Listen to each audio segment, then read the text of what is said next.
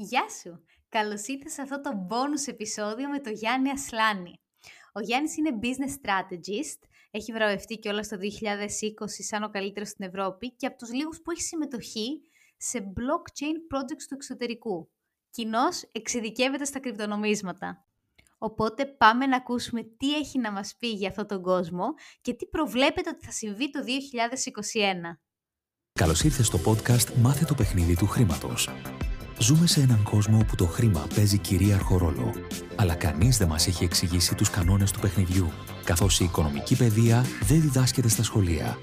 Αυτό είναι το σωστό μέρος για σένα που θέλεις να μάθεις πώς να διαχειρίζεσαι σωστά τα χρήματά σου, πώς να αποκτήσεις παθητικά εισοδήματα και πώς να αρχίσεις να χτίζεις όλες τις σωστές συνήθειες που θα σε βοηθήσουν να πετύχεις όλα όσα ονειρεύεσαι. Παρέα με την Αλεξία Βασδέκη και τον Αλέξιο Βανδόρο θα δούμε όλα αυτά και πολλά ακόμα. Γιατί το παιχνίδι του χρήματος είναι τελικά το παιχνίδι της ζωής. Γεια σου Γιάννη, καλώς ήρθες σε, σε αυτό το επεισόδιο. Χαίρομαστε πολύ που σε έχουμε παρέα μας. Καλησπέρα, σας ευχαριστώ πάρα πολύ για την πρόσκληση. Μεγάλη μου χαρά και τιμή να είμαι κοντά σας. Καλησπέρα Γιάννη.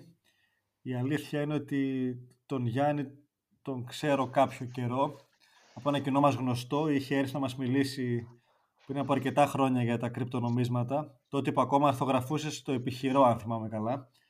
Ήσουν από τους πρώτους που, που γράψανε για αυτό μαζικά. Πολλοί ασχοληθήκαν από παλιότερα, αλλά από τους πρώτους, ίσως και ο πρώτος που έγραψες.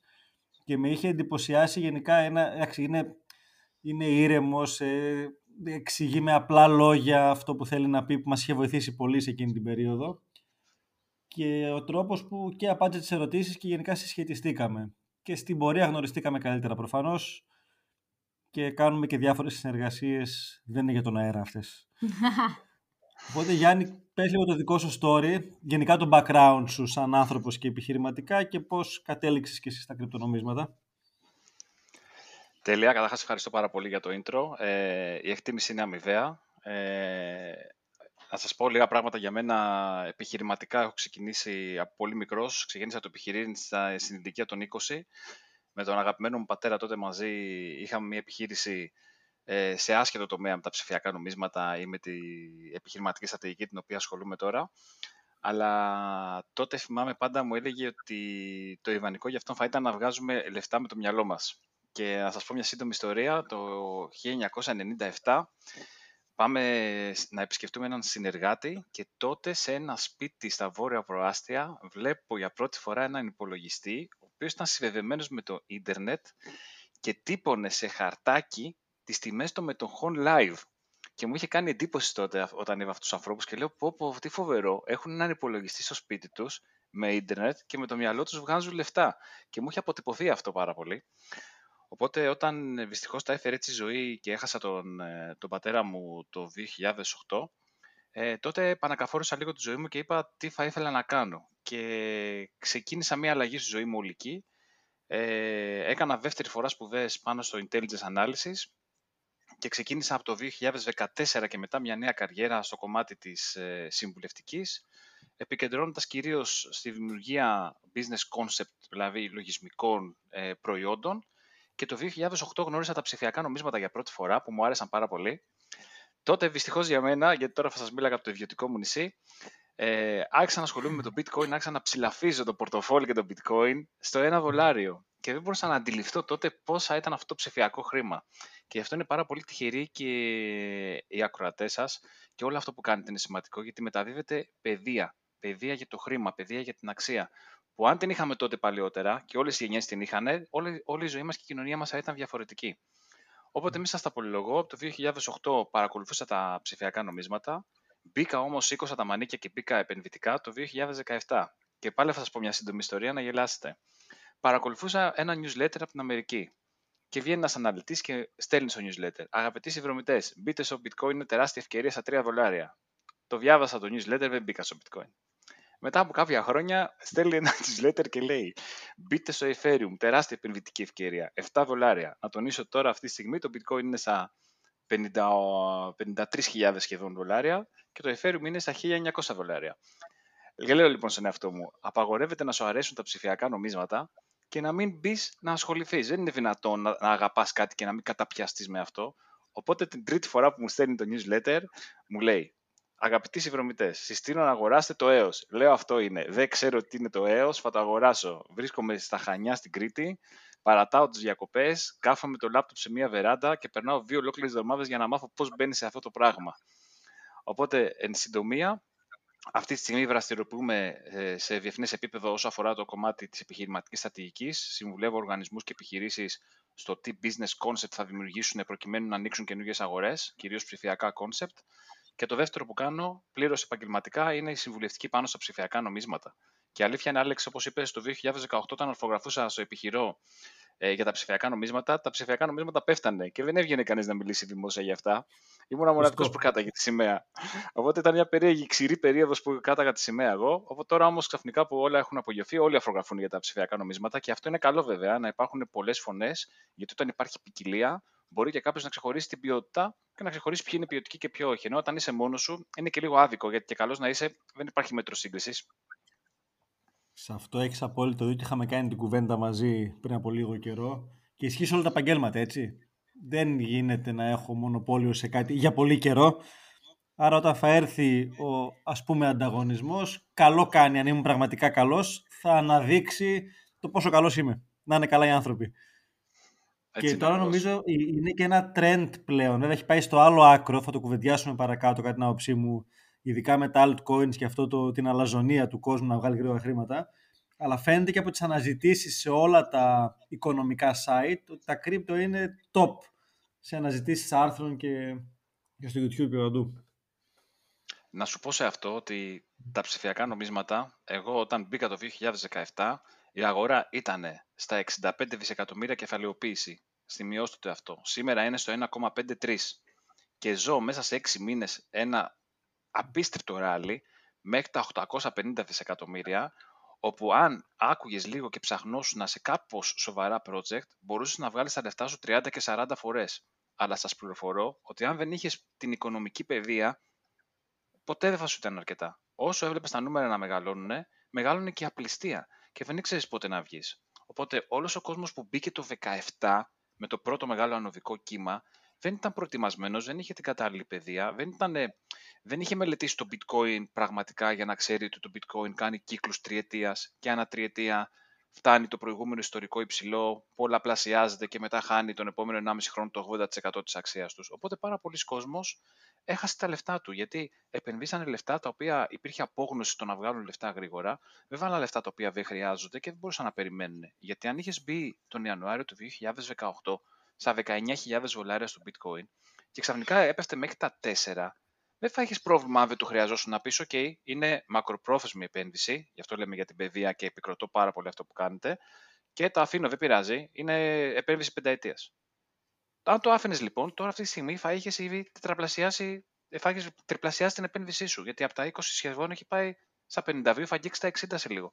Άρα, ποιος ο λόγος να πουλήσεις χαμηλά; Ε, αλλά και πάλι, τα altcoins που ανέφερες πριν δίνουν πάρα πολλές αποδόσεις. Θα μιλήσουμε πολύ αναλυτικά γι' αυτά.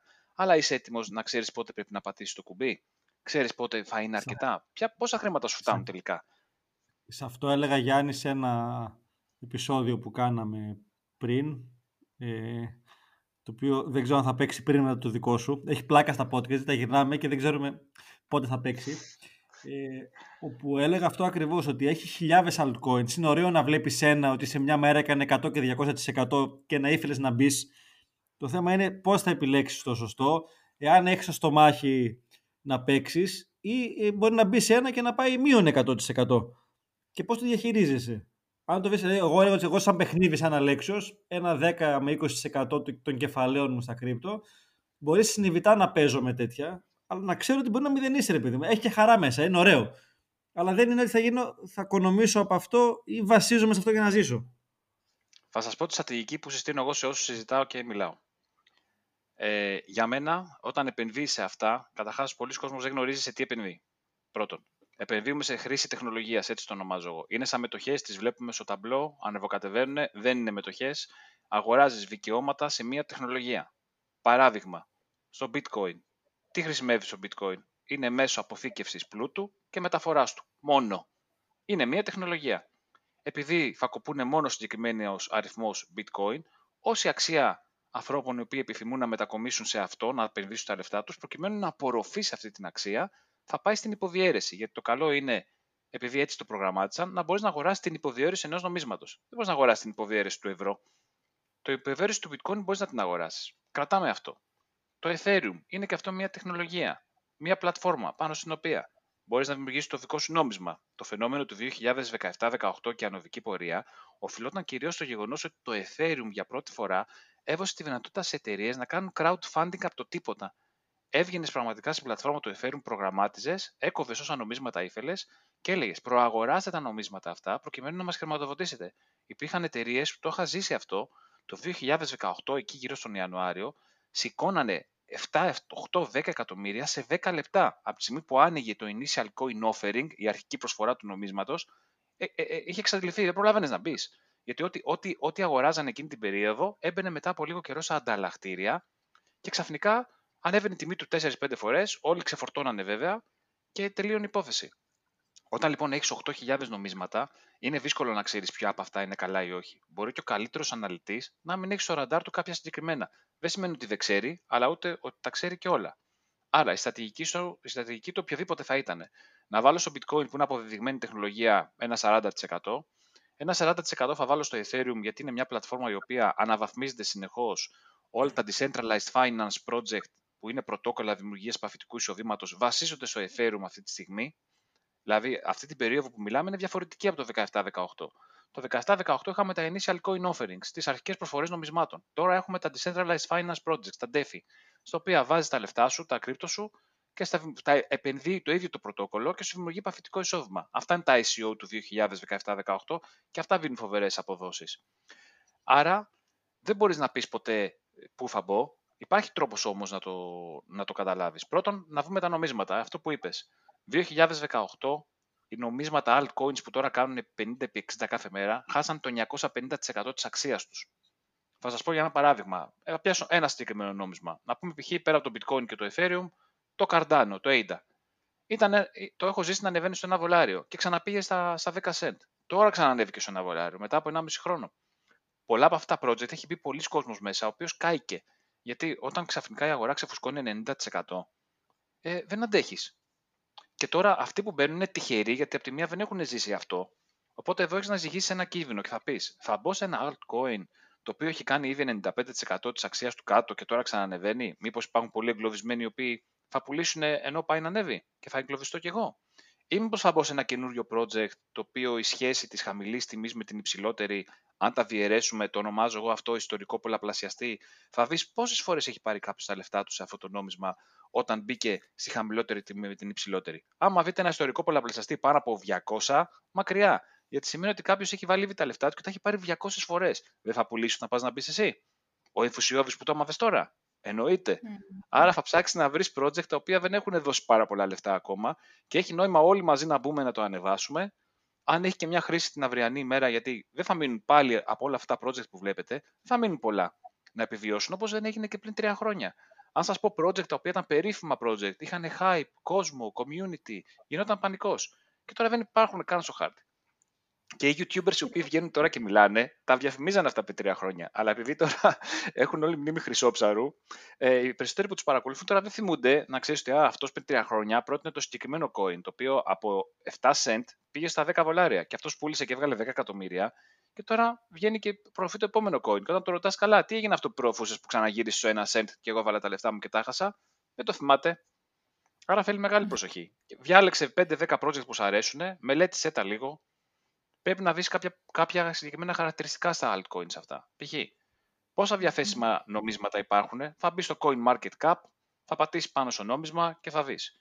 Υπάρχει circulating supply. Πόσα κυκλοφορούν αυτή τη στιγμή, τόσα. Πόσα θα είναι το total supply, τόσα νομίσματα. Άμα δεις ότι έχει circulating supply 10 εκατομμύρια coins και πάει αυτή τη στιγμή μια χαρά, αλλά συνολικά έχουν κόψει οι άνθρωποι αυτοί ένα δις νομίσματα, μακριά. Γιατί όταν θα βγουν στην κυκλοφορία αυτή, η τιμή του θα πέσει για να, για να διανεμηθεί στα υπόλοιπα νομίσματα. Άρα θα παγιδευτείς. Άρα για μένα υπάρχουν 10-20 top coins, και κλείνω εδώ, παιδιά, που αξίζει να μπούμε. Είναι αυτή τη στιγμή στο top 100 και σε αυτά αξίζει να μπει κάποιος. Για να μην χάσει και τα λεφτά του. τέλεια, τέλει, τέλειες πληροφορίες. Η, η μία ερώτηση που έχω είναι, αυτά που είπες τώρα αφορούν μόνο τα altcoins ή αφορούν και το bitcoin και το ethereum? Θα σου πω. Θα σου πω ένα στατιστικό για το bitcoin αυτή τη στιγμή. καταρχας να σας πω λίγο μια διαφοροποίηση που με διαχωρίζει λίγο από τους υπόλοιπους που ασχολούνται με το bitcoin κτλ. Εγώ είμαι από τους mm-hmm. λίγους Έλληνες, δεν θα πω μοναδικός, γιατί υπάρχουν και άλλοι. Είμαι από τους λίγους Έλληνες, ο οποίος έχω υπάρξει advisor σε μεγάλα ICO του εξωτερικού και έχω δημιουργήσει white paper για project τα οποία ακόμα και τώρα είναι αυτή τη στιγμή στον αέρα. Θα σας πω μερικά. Πες λίγο, το... λίγο στον κόσμο τι είναι το ICO και τα λοιπά, να τους εξηγήσουμε, γιατί πιο ναι. πολλοί δεν έχουν γνώση. Λοιπόν, Initial Coin Offering είναι η διαδικασία στην οποία εγώ έχω μια startup εταιρεία, έχω μηδενικό κεφάλαιο και μπορώ να μπω στην πλατφόρμα του Ethereum και να δημιουργήσω τα δικά μου νομίσματα, τα οποία λειτουργεί σαν μια υποσχετική για το project μου. Και βγαίνω και λέω, το project που θα βγάλουμε ονομάζεται Α. Αγοράστε το coin μου τώρα, πριν μπω στο ανταλλακτήριο, που το πουλάω σε μια τιμή 0,005 cent, ορίζω μια τιμή, για να με χρηματοδοτήσετε το project και εμείς θα δημιουργήσουμε το project με τα χρήματά σας, θα το βάλουμε στο ανταλλακτήριο και εσείς τυχεροί που θα το πάρετε τώρα το coin μου 0,005, θα το πουλήσετε 10 cent, γιατί στο ανταλλακτήριο θα μπω με τιμή 10 cent. Άρα, εγώ κάνω crowdfunding αυτή τη στιγμή, χωρίς να χρειάζεται να έχω κάποια νομοθεσία. Τώρα σιγά σιγά μπαίνουν τα πλαίσια και ξεκίνησαν το 2017 να μπαίνουν τα πλαίσια γιατί βγαίνανε εταιρείες στον αέρα, συγκεντρώνανε εκατομμύρια και φεύγαν την άλλη μέρα οι founders χωρίς να κάνουν καθόλου project. Αυτό ήταν το, το άλλο ερώτημα. Sorry, πάμε λίγο πέρα δόθε, αλλά έχει νόημα. Κάποιος να μας πεις και τι χρειάζεται να προσέχει κάποιος από τα εκατοντάδες που κυκλοφορούν εκεί πέρα έξω και είναι απάτες ή περίεργα τέλος πάντων τέτοια; Ε, θα σου το πω, θα σου κλείσω βέβαια αυτό την ενασχόλησή μου με project. Ναι, ναι. Έχω, έχω, έχω ασχοληθεί με το Voyager Token, είναι στα top 100 κρυπτονομίσματα. Τους έχω κάνει concept πώς θα, σχηματίσουν προϊόντα όσο αφορά να απευθυνθούν σε επιχειρήσεις. Έχω δουλέψει σε ένα από τα πρώτα ελληνικά initial coin offering στο Park Gin. Έχω δουλέψει στο σχεδιασμό του crypto wallet του Exelon. Έχω δουλέψει, ήμουνα μάλιστα με τον Φεράν Μαρτίνεφ και που ήταν πρόεδρος ουσιαστικά στο Global Talent, που είναι πλατφόρμα που οι αθλητές δημιουργούν τα δικά τους ψηφιακά νομίσματα και βούλεψα μαζί τους στο white paper. Έχω δουλέψει σε πολλά project και συχνά έρχονται πάρα πολλές εταιρείες που μου ζητάνε τη γνώμη μου πώς φάνει το user experience στο προϊόν τους, τι πρέπει να κάνει το ψηφιακό τους νόμισμα για να πετύχει; Κάνω και αυτού του τύπου τη συμβουλευτική. Που θεωρώ ότι είμαι από τους μοναδικούς εδώ οι οποίοι το κάνουν και βγαίνουν παράλληλα και μιλάνε για την, για την αγορά. Πάμε λοιπόν ότι πρέπει να ξεχωρίσεις το altcoin πρέπει να ξεχωρίσεις και να βρεις το project που απευθύνεται. Αυτή τη στιγμή, να πούμε για το πιο hot, είναι τα Decentralized Finance πρωτόκολλα.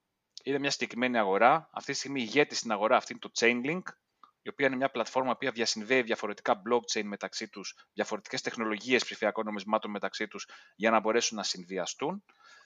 Και υπάρχουν από εκεί και πέρα ένα σωρό άλλα. Ένα από τα project αυτά αυτή τη στιγμή είναι το Uniswap, το οποίο τη στιγμή που μιλάμε είναι το, το νούμερο ένα ανταλλακτήριο για τα συγκεκριμένα αυτά project, το οποίο είναι αποκεντρωμένο. Τι σημαίνει αποκεντρωμένο; Σημαίνει ότι κανείς δεν το ελέγχει. Δεν ανήκει σε καμία εταιρεία. Είναι ένα λογισμικό που το έχουν φτιάξει οι developers, το έχουν βγάλει online και μπορείς εσύ εκεί να στείλεις τα ψηφιακά σου νομίσματα, να αγοράσεις κάποια άλλα και να τα αποσύρεις. Το αντίθετο του Uniswap, που αυτή τη στιγμή είναι κοντά στα, να σας πω αμέσως, στα 20 δολάρια αυτή τη στιγμή, ε, όταν εμείς, ας πούμε, ουσιαστικά όταν συζητάγαμε γι' αυτό και προτείναμε κάποιος να το δει, ήταν στα 3 δολάρια είναι το Binance, το οποίο είναι κεντρικοποιημένο exchange. Τι σημαίνει αυτό, έχει εταιρεία, έχει διοίκηση, είναι καφετοποιημένο και έχει πλήρη έλεγχο. Είναι σαν μια τράπεζα επί της ουσίας.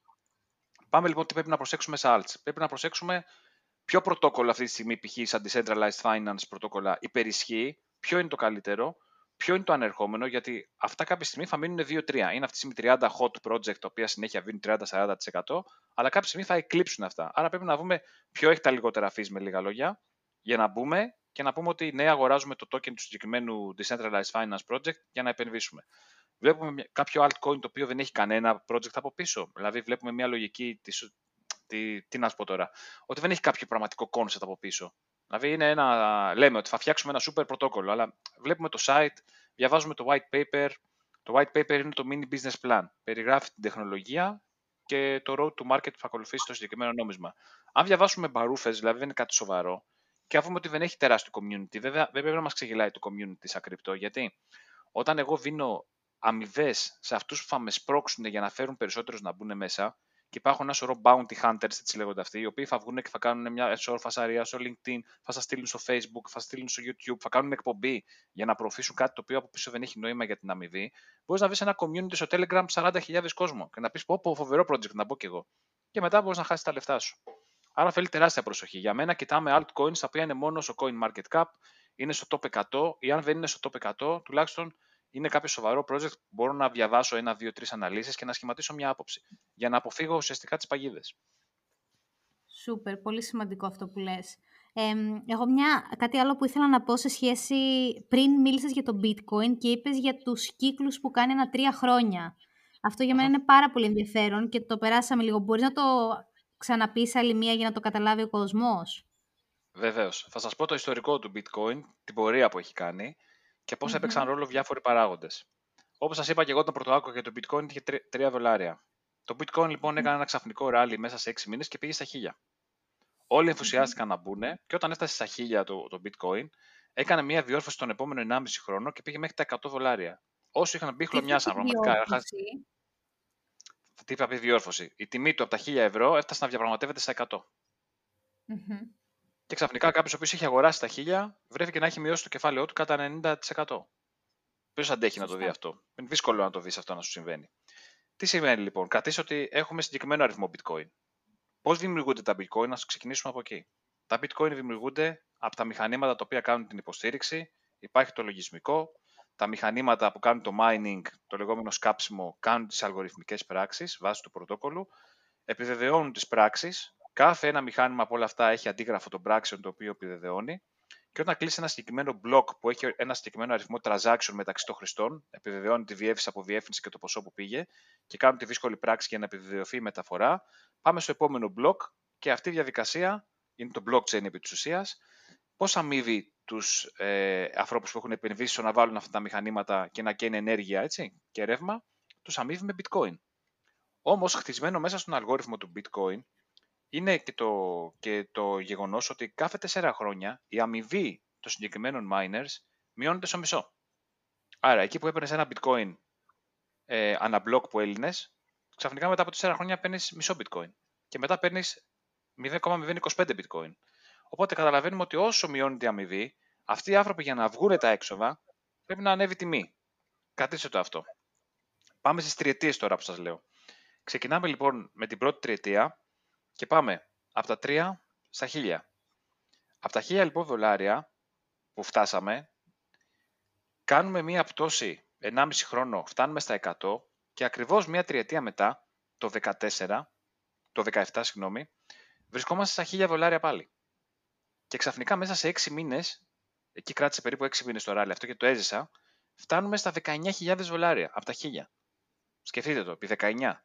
Μέσα σε 6 μήνες όλοι πηδάνε πάνω να, στο, στο bitcoin. Είχε μεσολαβήσει το halving από τα 1000 στα 19.000, οπότε σκεφτείτε ότι από τα 1000 στα 19, για να βγει λοιπόν τα έξοδα και όλο αυτό το πράγμα, πρέπει να ανέβει, να ανέβει η τιμή του.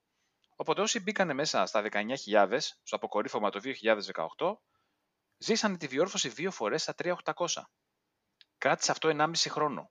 Μόλις τον τρίτο χρόνο άρχισε σιγά σιγά να διορθώνει, έκανε πάλι μία άνοδο στα 13.000, ξανακατέβηκε στα 3.800, και σκεφτείτε τώρα αυτούς τους ανθρώπους που είχαν μπει στα 19.000. Να έχεις δει τα λεφτά σου από, το, από 19.000 να πηγαίνουν στα 3.800. Ποιος αντέχει; Αν δεν έχεις χρήματα και πάλι πρέπει να έχεις παιδεία για να πεις αμήνω μέσα. Και ξαφνικά φτάνουμε τα Χριστούγεννα τώρα και φτάνουμε τα 19.000 σε όριο μετά από μια τριετία. Ο τέλειος κύκλος. Αυτό που σας λέω είναι ρολόι όπως πηγαίνει αυτή τη στιγμή. Και ξαφνικά τα 19.000 μιλάμε σήμερα είναι στα 53.000 δολάρια. Άρα έχουμε να κάνουμε, σκεφτείτε, από το 19, είμαστε αυτή τη στιγμή στο, 50, στο 53 και έχουμε να κάνουμε μια αντίστοιχη πορεία που κάναμε από τα 3 στα 1000 και από τα 1000 στα, στα 19. Άρα ακόμα δεν έχουμε φτάσει στην κορυφή στο bitcoin και αυτή την περίοδο έχουμε και ένα φοβερό timing όπου αυτή τη στιγμή η, η παιδεία του χρήματος εξαπλώνεται στον κόσμο. Έχουμε περίπου 150 εκατομμύρια χρήστες που γνωρίζουν για το bitcoin αυτή τη στιγμή που μιλάμε και σε τέσσερα χρόνια από τώρα ο πληθυσμός αυτός θα αυξηθεί στο 1 δισεκατομμύριο. Έχουμε πάρα πολύ μεγάλους μεγάλους επενδυτές με τον Elon Musk που έκανε την κίνηση να μπει επενδυτικά στο bitcoin ε, και να πει ότι αγόρασα bitcoin, γιατί το αποδέχομαι bitcoin, να ξέρετε ότι δεν είναι κάτι τόσο δύσκολο. Υπάρχουν payment gateways που μπορείς να εγκαταστήσεις στην επιχείρησή σου και να δέξει πληρωμές με ψηφιακά νομίσματα, να μετατρέψει επιτόπου σε ευρώ και δεν υβρώνει κανείς.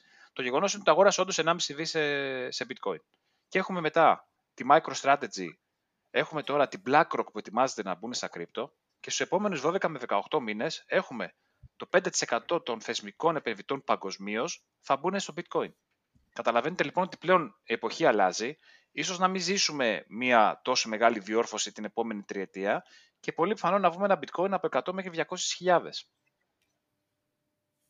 Άρα, για να σου κλείσω αυτό με το bitcoin, λοιπόν, έχουμε τις τριετίες, έχουμε το halving, αλλά έχουμε παράλληλα να τρέχει και η παγκόσμια υιοθέτηση και μεγάλοι θεσμικοί που μπαίνουν. Εδώ όμως θα σας πω και ένα άλλο μυστικό, να ξέρετε. Όταν το 2017-2018 άρχισε αυτή η ραγδαία άνοδος του bitcoin και η αγορά πήγε να αγγίξει το 1 τρισεκατομμύριο, βέβαια για να ξέρουμε τα μεγέθη, αυτή τη στιγμή σε μετοχές υπάρχουν περιβημένα περίπου 93. Σε καταθέσεις άλλα τόσα. Άρα ακόμα το κεφάλαιο που είναι στα κρύπτο είναι μικρό. Το 1,5-3 είναι λίγο. Όταν τότε είχαμε γνωριστεί, Άλεξ, και μιλάγαμε για τα, για τα ψηφιακά νομίσματα, θυμάσαι ότι η αγορά ήταν σε 0,125,3 που το έλεγα και γελάγαμε. Έτσι ήταν, ήταν τίποτα. Ήταν τίποτα. Τώρα είναι 1,5-3. Τώρα λοιπόν πού βρισκόμαστε, τι έγινε; Τράβηξε τα μάτια των θεσμικών. Και τότε πραγματικά χρησιμοποιήθηκε πάρα πολύ το bitcoin εκείνη την περίοδο από τους Κινέζους, οι οποίοι θέλουν να βγάλουν τον πλούτο τους από την Κίνα. Γνωρίζετε πάρα πολύ καλά τι συμβαίνει στη, στην Κίνα, τι αυστηρό καθεστώς υπάρχει εκεί και τι απόλυτος έλεγχος. Ε, χρησιμοποίησαν λοιπόν οι Κινέζοι, ε, οι Κινέζοι πολίτες το bitcoin για να βγάλουν τα λεφτά τους. Η Κίνα αμέσως έκανε band όλα τα ψηφιακά νομίσματα. Η Νότια Κορέα το έκανε το ίδιο που θεωρείται ο παράδεισο των ψηφιακών νομισμάτων. Ήρθε παράλληλα και το band της Ινδίας και εκεί κάπου φοβηθήκαμε ότι μπορεί να χτυπήσουν τα ψηφιακά νομίσματα και να τα βγάλουν παράνομα. Τι συνέβη όμως, δεν έγινε αυτό. Όμως ακολούθησε το bear market και η πτώση δηλαδή και έπεσε όλη η αγορά, γκρεμίστηκε μέχρι τα 90 δις από τα 850. Εκείνη την περίοδο όμως και για ένα ολόκληρο χρόνο αγοραζόντουσαν 80.000 bitcoin την ημέρα και δεν αγοραζόντουσαν από μικρούς επενδυτές. Οι μεγάλοι θεσμικοί τα αγοράζαν. Να το ξέρετε αυτό. Είναι κοινό μυστικό. Άρα αυτή τη στιγμή το bitcoin, ένα πολύ μεγάλο κομμάτι του, ανήκει σε πάρα πολύ μεγάλους θεσμικούς επενδυτές ήδη. Δεν περιμένουμε τώρα να μπουν. Υπάρχουν ήδη που έχουν αγοράσει, τα έχουν μαζέψει πάρα πολύ από το κοινό. Και ένα άλλο σημαντικό... πάρα πολύ προσεκτικοί. Ναι. Ένα άλλο σημαντικό που θεωρείς κάτι Αλεξία είναι ότι διάβαζα προχθές ότι ένα πάρα πολύ μεγάλο ποσοστό, γιατί το καλό με τα κρύπτο είναι ότι ξέρεις και που βρίσκεται το καθένα. Δεν είναι σαν τα χρήματα που κυκλοφορούν και δεν έχουμε ιδέα που είναι τα, τα εκατοστά ευρώ. Είναι ότι ένα τεράστιο ποσοστό είναι εκτός συναλλακτηρίων. Δηλαδή είναι σε, σε ledger, σε πορτοφόλια αποθηκευμένα, που σημαίνει ότι δεν τα έχουν οι άνθρωποι για, για trading, τα έχουν αποθηκευμένα. Και η, η ερώτηση της Αλεξίας είναι; Ναι. Εγώ, εγώ ήθελα να, ρωτήσω, να εξηγήσεις λίγο στον κόσμο τι εννοείς με θε, όταν λες θεσμική. Θεσμική εννοώ τράπεζες, το Διεθνές Νομισματικό Ταμείο, εταιρείες mm-hmm. κολοσσία, επενδυτικά funds, ακόμα και χρηματιστηριακές έχουν αγοράσει bitcoin. Ασχέτως αν δεν το λένε. Σήμερα διάβαζα ότι μπήκε και η BlackRock, πήρε κάποια κομμάτια. Mm-hmm. Ακριβώς, ακριβώς. Και μάλιστα περιμένει το, από το SEC έγκριση για να αγοράζει futures, να αγοράζει και παράγωγα. Σε πολύ μεγάλο ποσοστό. Ε, απάντησε τόσο πιο απλά μπορείς που θα πω τώρα, γιατί δεν ξέρω αν το, το ακροατήριό μας έχει γνώσεις. Το ότι, το ότι μπαίνουν παράγωγα στα κρυπτονομίσματα το θεωρείς επικίνδυνο ή υγιές; Ε, το θεωρώ υγιές. Απ' την άλλη, όταν ξεκίνησε αυτό το 2018 που εισήχθησαν τα πρώτα futures του bitcoin, αυτό γκρέμισε την τιμή προς τα κάτω ήταν η αρχή του τέλους. Δηλαδή, όσο, όσο εμείς οι μικροί επενδυτές που ήμασταν μέσα τότε χαιρόμασταν, λέμε τέλεια, το bitcoin ανεβαίνει μόνο, λέγαμε ότι θα ανέβει, θα ανέβει μέχρι τα 100.000 και μετά εισήχθησαν τα παράγωγα που επέτρεψαν στους μεγάλους θεσμικού να σορτάρουν την τιμή και τότε έγινε, το, έγινε, έγινε αυτή η μεγάλη πτώση. Τώρα το διαφορετικό αυτή την περίοδο είναι, γιατί τώρα εισήχθησαν μόλις πρόσφατα και τα παράγωγα στο Ethereum, δηλαδή η δυνατότητα να επενδύσει κάποιος χωρίς να αγοράσει την κατοχή του τα ψηφιακά αυτά νομίσματα και να ποντάρει για να πληρωθεί είτε στην άνοδο είτε στην πτώση της τιμής, ισχύει το εξής. Μόλις πριν μερικούς μήνες ε, απέσυραν από το Coinbase, που είναι η μεγαλύτερη, η μεγαλύτερη εφαρμογή ουσιαστικά για ψηφιακά νομίσματα στην Αμερική, η οποία μπαίνει στο Nasdaq, αυτή τη στιγμή συζητάει το να κάνει το, το listing, το IPO, σε αποτίμηση 33 δις, ένα ψηφιακό πορτοφόλι που έχει 12, είχε 12 coins όταν ξεκίνησε μέσα. Μπορείς να πάρεις και κανένα φοβερό coin εκεί. Αγόραζες bitcoin, ε, Ethereum, Litecoin και 4-5 άλλα. Ό,τι βάζει βέβαια στο Coinbase στο, στο πορτφόλιό του, ανεβαίνει η τιμή γιατί γίνεται αμέσως προσβάσιμο στην Αμερικάνικη αγορά. Έχουμε λοιπόν όλες αυτές τις τις αλλαγές και αποσύρφησαν από το Coinbase, σημειώστε αυτό που θα σας πω, 600.000 Ethereum για προσωπικά πορτοφόλια. Αυτό λέει κάτι. Αυτό λέει ότι κάποιοι το βλέπουν μακροπρόθεσμα πλέον. Και ότι το πάνω κάτω και το ποντάρισμα των μεγάλων παιχτών ή των λεγόμενων whales, τις φάλαινες δηλαδή, δεν θα αποδώσει τόσο πλέον πολύ, γιατί τα κλειδώνουν βλέποντας τη μακροπρόθεσμη προοπτική, θα μπουν πάρα πολύ μικροί επενδυτές να τα αγοράσουν προς τα πάνω. Αυτό πρέπει να προσέξουμε όλοι είναι όταν αυτό πλέον φτάσει, φτάσει στη φάση του, γιατί δεν μπορεί μια αγορά μόνο να ανεβαίνει. Ξέρετε πολύ καλά ότι μια αγορά πρέπει και να διορθώσει, προκειμένου να πάει και υψηλότερα. Αυτή η διόρθωση για μένα ακόμα δεν έχει έρθει. Αν έρθει, θα γίνει από δύο, από δύο λόγους. Ο πρώτος λόγος είναι να είναι μια φυσική διόρθωση που θα υποχωρήσει 30-40% η τιμή, προκειμένου να πάει σε 100.000. Δηλαδή, έγινε. Τώρα... Πριν από κάνα μήνα 1,5 δεν έγινε αυτό; Έγινε, αλλά θεωρώ ότι επειδή ανεβαίνει, ανεβαίνει το, το ανησυχητικό ποιο είναι αυτή τη στιγμή, ότι η αγορά ανεβαίνει χωρίς τεράστιους τζίρους. Δηλαδή δεν χτίζει resistance level όπως ανεβαίνουμε, δηλαδή δεν είναι ότι υπάρχει μεγάλο μέρος αγοραστών που τα αγοράζει καλοπάτι καλοπάτι. Ανεβαίνει η τιμή του, αλλά με μικρό τζίρο. Οπότε δεν ξέρουμε τι πραγματικά σημάδια αντίστασης θα έχει άμα δοθεί πίεση προς τα κάτω. Το μεγάλο ερωτηματικό στα κρύπτο αυτή τη στιγμή είναι το Tether. Το Tether είναι μια εταιρεία η οποία έχει δημιουργήσει το ψηφιακό δολάριο, το USDT, USDT dollar δηλαδή Tether, και τυπώνει χρήμα αέρα. Δηλαδή, πώς το, πώς τυπώνουν αυτή τη στιγμή χρήμα στην Αμερική, αυτοί τυπώνουν αντίστοιχα ψηφιακά δολάρια, τα οποία χρησιμοποιούνται για να γίνεται trading του bitcoin. Αυτή η εταιρεία είναι πολύ καιρό στο monitor τώρα, στο στόχαστρο των αρχών και υπάρχει μια ανησυχία μήπως το, το βγάλουν εκτός νόμου. Μιλάμε τώρα για το τέταρτο, ε, τρίτο κρυπτονόμισμα σε μέγεθος αυτή τη στιγμή, έτσι που είναι σταθερή ισοτιμία του. Αν λοιπόν, λοιπόν βγάλουν παράνομο το Tether, θα υπάρξει μια αναταραχή στην αγορά. Θα προσαρμοστεί η αγορά, αλλά μπορεί να οδηγήσει και αυτό μια διόρθωση ουσιαστικά, άμα το κηρύξουν παράνομο. Αλλά υπάρχουν αρκετά πράγματα που πρέπει να προσέξουμε. Πώς θα προστατευτούμε από όλα αυτά, είναι το ερώτημα τώρα.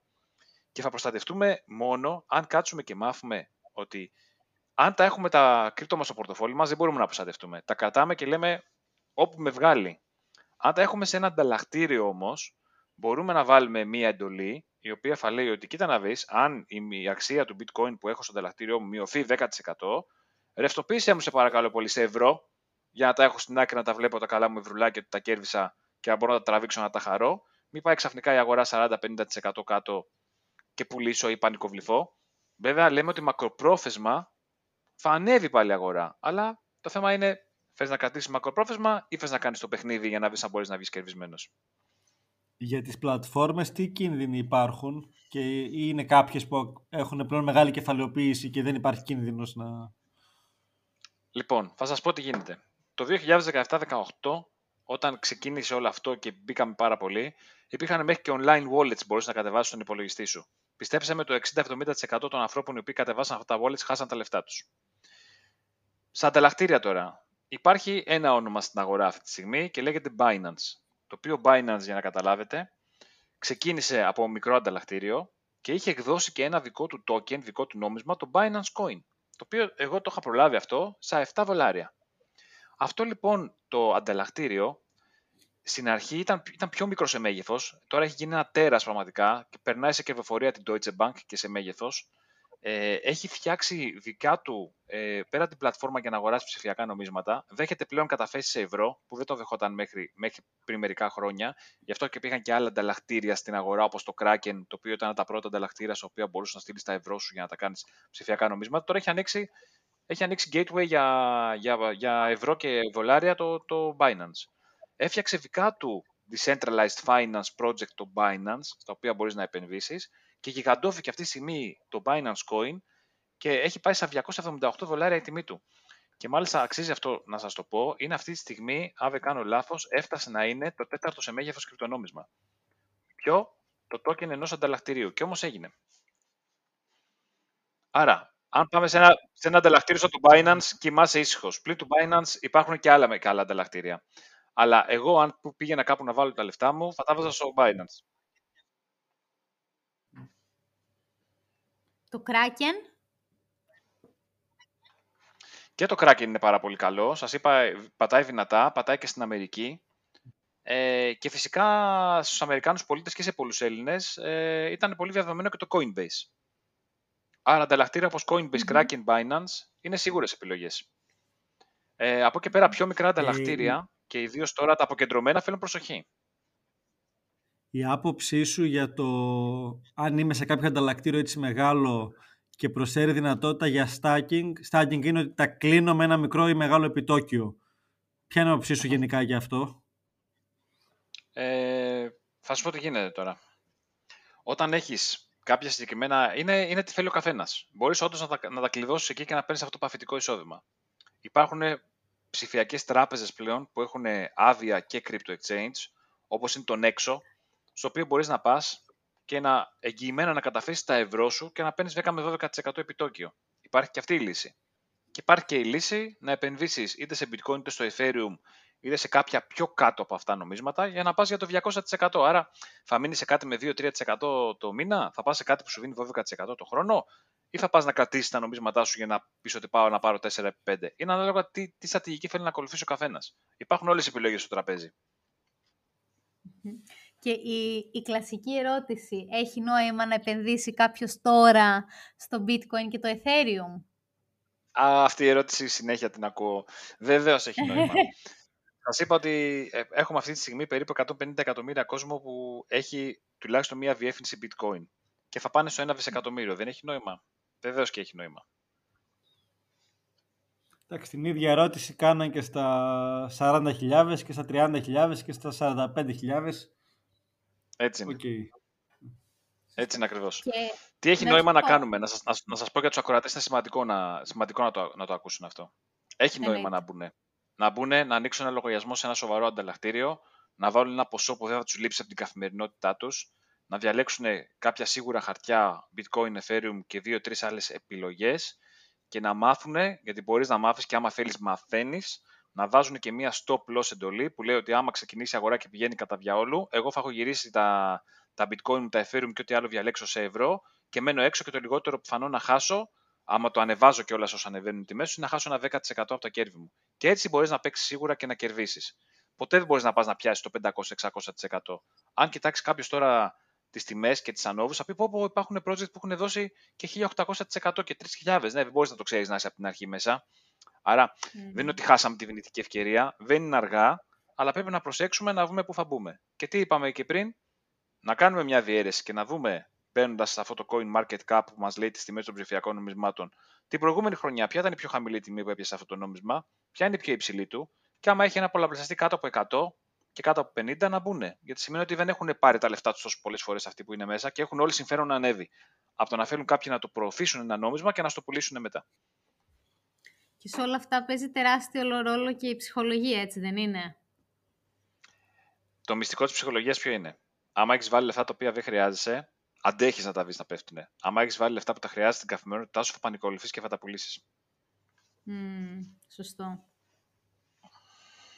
Γενικότερα, Γιάννη, έτσι για να κάνουμε και μια ευρύτερη κουβέντα ε, και από τη δικιά σου εμπειρία και όλα αυτά που βλέπεις, κάνεις, γράφεις στο κομμάτι ψηφιακή οικονομία πού βλέπεις να είμαστε και πού βλέπεις να πηγαίνει όλο το, όλο το έργο; Τις προάλλες ε, μοιράστηκα, μοιράστηκα μια πληροφορία στην οποία έλεγε, και είναι πολύ ωραίο παράδειγμα να το, να το μοιραστούμε, ότι στην Κίνα μια τράπεζα εξελίσσει μια βιομετρική συσκευή στην οποία θα βάζεις το αποτύπωμά σου και βάζοντας το αποτύπωμά σου πάνω σε αυτή τη συσκευή θα μπορεί να, σε, να σου ξεκλειδώνει την πρόσβαση σε κάποιους, σε κάποιους χώρους, να μπορείς να ταξιδέψεις δηλαδή με αυτό το πράγμα και να μπορείς να κάνεις πληρωμές. Ε, για μένα αυτό που βλέπω και με αφορμή και τον COVID και όλο αυτό που ζούμε στη, στη ζωή μας αυτό το πράγμα, βλέπω ότι έχουν επιταχυνθεί εξελίξεις και πάμε σε δύο διαφορετικές, ε, δύο διαφορετικές πλευρές. Και θα το ζήσουμε αυτό. Ε, η μία πλευρά είναι ότι πάμε σε ένα απόλυτο ψηφιακό έλεγχο, όπου θα ψηφιοποιηθούν τα πάντα. Τι εννοώ θα ψηφιοποιηθούν τα πάντα; Το αφημί σου φάνηκε και το ψηφιακό σου πορτοφόλι. Η κεντρική τράπεζα της χώρας θα εκδίδει το ψηφιακό νόμισμα της χώρας στην οποία μένεις. Και αυτό θα συμβαίνει με το πορτοφόλι σου. Αν λοιπόν είσαι καλός πολίτης, θα πιστώνονται τα λεφτά, ό,τι λεφτά πιστώνονται στο ψηφιακό σου πορτοφόλι, δεν θα μπορείς να φοροδιαφύγεις και ό,τι παρανομία κάνεις και οτιδήποτε κάνεις, θα αφαιρείται το πορτοφόλι σου. Θα ψηφιοποιηθεί και η περιουσία με έξυπνα συμβόλαια. Αυτό θεωρώ ότι θα το ζήσουμε. Δηλαδή, το σπίτι σου θα είναι ένα έξυπνο συμβόλαιο. Αν τυχόν έχεις κάποιο πρόβλημα λοιπόν με την τράπεζα ή οτιδήποτε άλλο, ξαφνικά θα χάνουν οι τίτλοι ιδιοκτησίας στο σπίτι σου χωρίς να μπορείς να κάνεις τίποτα. Και θα το χάνεις. θα, θα υπάρχουμε μια τάση παγκοσμίως και ήδη υπάρχει αυτό, να εξανεμιστούν τα μετρητά, να εξαφανιστούν τα μετρητά από το τραπέζι, για να υπάρχει αυτός ο ψηφιακός πλούτος, ο, ο ψηφιακός έλεγχος. Οπότε αυτό θα δημιουργήσει δύο πράγματα. Θα δημιουργήσει ένα κόσμο στον οποίο θα πρέπει να είσαι κατά γράμμα πολίτης, όπως γίνεται αυτή τη στιγμή στην Κίνα. Και μάλιστα να σας πω με αφορμή τη δραστηριότητα που κάνω με το business development και το B2B, μίλαγα με έναν καλό συνεργάτη μου στην Κίνα. Και με εξηγούσε ότι πριν μερικές μέρες είχε πάει η αστυνομία στο σπίτι του για να του κάνει παρατήρηση για να βγάλει τη VPN που χρησιμοποιούσε για να μπορέσει να μπαίνει σε ευρωπαϊκά site. Κατήσε το αυτό. Η κινέζικη τράπεζα που σας έλεγα αναπτύσσει αυτή τη συσκευή για να μπορείς να κάνεις πληρωμές με το ψηφιακό One. Άρα, από τη μία λοιπόν έχουμε το απόλυτο σύστημα το οποίο θα εφαρμόσει το απόλυτο έλεγχο. Δεν θα μπορείς να ταξιδέψεις σε καμία χώρα αν δεν έχεις εμβολιαστεί. Δεν θα μπορείς να κάνεις καμία πληρωμή πάλι αν δεν έχεις εμβολιαστεί. Δεν θα μπορείς να κάνεις κανένα ταξίδι, θα χάνεις την περιουσία σου χωρίς να μπορείς να κάνεις τίποτα, αν δεν τηρήσει τους νόμους. Και απ' την άλλη θα δημιουργηθεί ένα δεύτερος ένας δεύτερος κόσμος, θεωρώ εγώ, πάλι με τη χρήση της τεχνολογίας, όπου πλέον οι πολίτες μεταξύ τους θα έχουν δικό τους ίντερνετ, θα έχουν δικό τους νόμισμα και θα χρησιμοποιούν τις συσκευές τους για να ανταλλάσσουν δίκτυο και νομίσματα. Θα δημιουργηθεί αυτά τα δύο στρατόπεδα. Αυτό θεωρώ ότι εκεί πάμε. και σας λέω αυτό μέσα στα επόμενα 10 χρόνια. 5 με 10 χρόνια θα γίνει αυτό, έτσι. Μπράβο. Γιατί αυτή τη στιγμή τα κρυπτονομίσματα όπως είναι δομημένα και με το blockchain κτλ. δεν μπορούν να ελεγχθούν κρατικά. Άρα τα κράτη θα κάνουν τα δικά τους και ό,τι γίνεται στην Κίνα έρθει σταδιακά και εδώ το έχουμε δει τα τελευταία χρόνια. Και ας πούμε η αντίσταση σε όλο αυτό θα είναι τα υπάρχοντα κρυπτονομίσματα, ας το πω έτσι. Μπορεί να είναι και καινούργια. Θα σας πω, θα σας πω πού είναι ο έλεγχος στο κρυπτονόμισμα και πού, και, γιατί, και πού θα σε φορολογήσουν για τα ψηφιακά νομίσματα. Εγώ καταρχάς πιστεύω ότι βλέποντας το παγκόσμιο χρηματοπιστωτικό σύστημα ότι τα κρυπτονομίσματα ανεβαίνουν και φτάνουν ξαφνικά το 18 στα 850 δις, σας το λέω σίγουρα αυτό, ρίξαν την τιμή, εισάγανε τα παράγωγα, ρίξαν την τιμή χαμηλά και ενώ εμείς πανηγυρίζουμε ότι ανεβαίνει το bitcoin, η πραγματική κάτοχη του bitcoin είναι το ίδιο το σύστημα. Θα ανεβάσουν το bitcoin, θα πάρουν τα λεφτά τους άλλες 4-5 φορές οι ίδιοι, οι θεσμικοί θα τα πάρουν γιατί αυτοί είναι από πίσω. Μπορεί να το φέρεις mm-hmm. λίγο συνωμοσία, θεωρία συνωμοσία, αλλά εγώ θα είμαστε σε μερικά χρόνια να δούμε αν βγήκε ή όχι και ξέρεις ότι ό,τι λέω πέφτω μέσα, δηλαδή κοντά πέφτω. Θα πουληθεί, θα φτάσει το bitcoin 200-300 χιλιάδες, θα πέσουν όλοι να τα αγοράσουν και μετά ξαφνικά σε μια ημέρα θα σου βγάλει παράνομο το, τα ψηφιακά νομίσματα. Και δεν θα μπορείς. Ή για να τα εξαργυρώσεις, θα φορολογήσει άγρια, γιατί για, για σκέψου τώρα, εγώ έχω bitcoin και θέλω να τα ξοδέψω.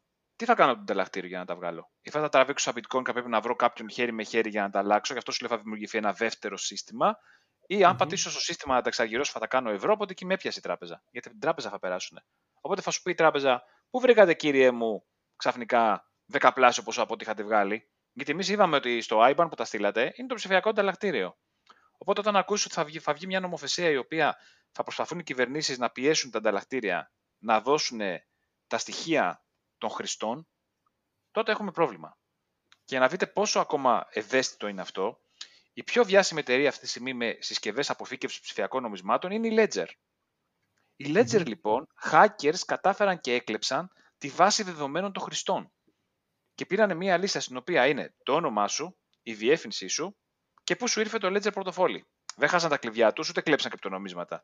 Αλλά για σκέψου εσύ πόσο επικίνδυνο είναι να ξέρει κάποιος ότι εσύ στο σπίτι σου έχεις αγοράσει και έχεις ένα ψηφιακό πορτοφόλι. Μπορεί να μην έχεις και τίποτα, αλλά μπορεί να έχεις και λεφτά. Και γιατί αυτό να είναι δημόσιο; Δηλαδή, βλέπουμε πόσο, πόσο ευαίσθητα είναι τα δεδομένα.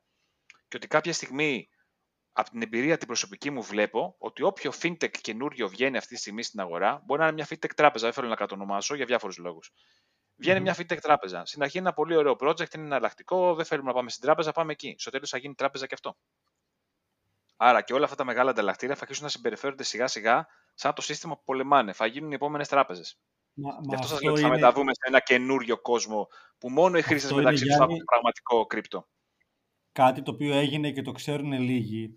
Ένα παράθυρο που υπήρχε στις ελληνικές μικρομεσαίες επιχειρήσεις που είναι κόκκινες στις τράπεζες για πολλούς λόγους, δεν τους κρίνω, ήταν ότι είχαν το Viva Wallet, το οποίο ήταν ένα παράθυρο για να πληρώνονται και να ε, κόβουν και τιμολόγια και όλα. Η Viva από το Σεπτέμβριο γίνει τράπεζα κανονική, που σημαίνει ότι έχει κλείσει το παράθυρο αυτό. Δεν το ξέρουν ακόμα οι επιχειρηματίες. Δηλαδή θα σκάσουν πάρα πολλά τώρα.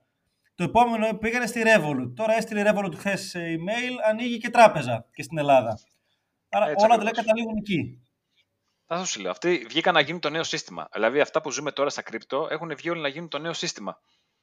Άρα, εμείς δυνητικά στο μέλλον θα πρέπει να, να δημιουργήσουμε ένα δικό μας σύστημα. Όσοι δεν θέλουν να ζήσουν μέσα σε αυτόν τον απόλυτο έλεγχο που σας λέω. Και θα, αυτό θα είναι καθαρά ένα έξυπνο ίντερνετ, το οποίο οι συσκευές θα αλληλεπιδρούν μεταξύ μας. Δηλαδή, το πραγματικό ίντερνετ μετά θα είναι μεταξύ των χρηστών.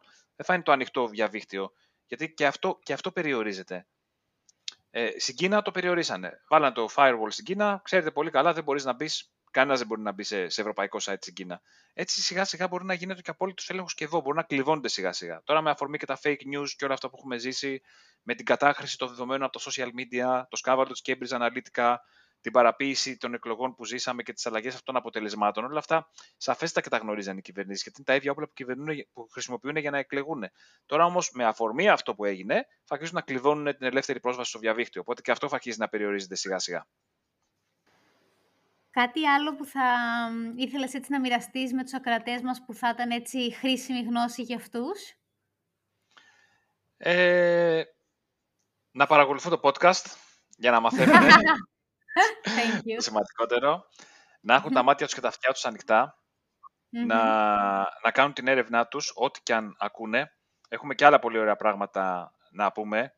Ιδίως με αυτά που ζούμε τώρα με την εποχή του COVID και τους εμβολιασμούς και τα εμβόλια και όλα αυτά που γίνονται γύρω μας αυτή τη στιγμή και όλα αυτά που μαθαίνουμε. Ο καθένας πρέπει να κάνει την έρευνά του εις βάθος, να μην πιστεύει απόλυτα ό,τι διαβάζει, να ερευνά ο καθένας μόνος του, να κοιτάει να μαθαίνει και να προστατεύεται όσο μπορεί ε, με τις βικλίδες ασφαλείας που μπορεί να ενημερωθεί για να πάρει. Αυτό θα έλεγα στον καθένα. Και πάνω απ' όλα να υπάρχει συνεργατικότητα, γιατί θα χρειαστεί πολύ στο μέλλον να συνεργαστούμε μεταξύ μας για να μπορέσουμε να επιβιώσουμε και να έχουμε ένα επίπεδο ζωής. Και τον έλεγχο στη ζωή μας, έτσι. Και τον έλεγχο στη ζωή μας θα χρειάζεται να παλέψουμε. Ισχύει. Και, και αυτό που είπες πριν, ότι πολλοί κόσμος κάθε φορά μπαίνει στη δικασία και λέει ότι πάει τώρα πέρασε η ευκαιρία για τα κρυπτονομίσματα. Πάει τώρα πέρασε. Αλλά δεν είναι ακριβώς έτσι. Η ευκαιρία είναι τώρα. Η καλύτερη ευκαιρία είναι τώρα πάντα. Και θα είναι. Τέλεια. Τέλεια. Γιάννη, σε ευχαριστούμε πάρα πολύ. Ήταν πολύ χρήσιμα όλα αυτά και μας έδωσες μία ε, μια διαφορετική προσέγγιση σε σχέση με όσα έχουμε ακούσει μέχρι τώρα, οπότε σε ευχαριστούμε πάρα πολύ γι' αυτό. Εγώ σας ευχαριστώ πάρα πολύ και επαναλαμβάνω και πάλι την τιμή μου να συνεργαστώ μαζί σας. Είστε ξέρετε επαγγελματίες και όλο αυτό που κάνετε δίνει παιδεία και η παιδεία είναι πλούτος. Thank you, thank you very much. Να είστε καλά Γιάννη, θα τα ξαναπούμε σύντομα. Να είστε καλά παιδιά. Καλή συνέχεια, γιαγιά. Αν θέλεις και εσύ να μπεις στον κόσμο των κρυπτονομισμάτων, μπορείς να επικοινωνήσεις μαζί μας στο infopapaki gameofmoney.gr και εμείς θα σε κατευθύνουμε αναλόγως. Καλή συνέχεια!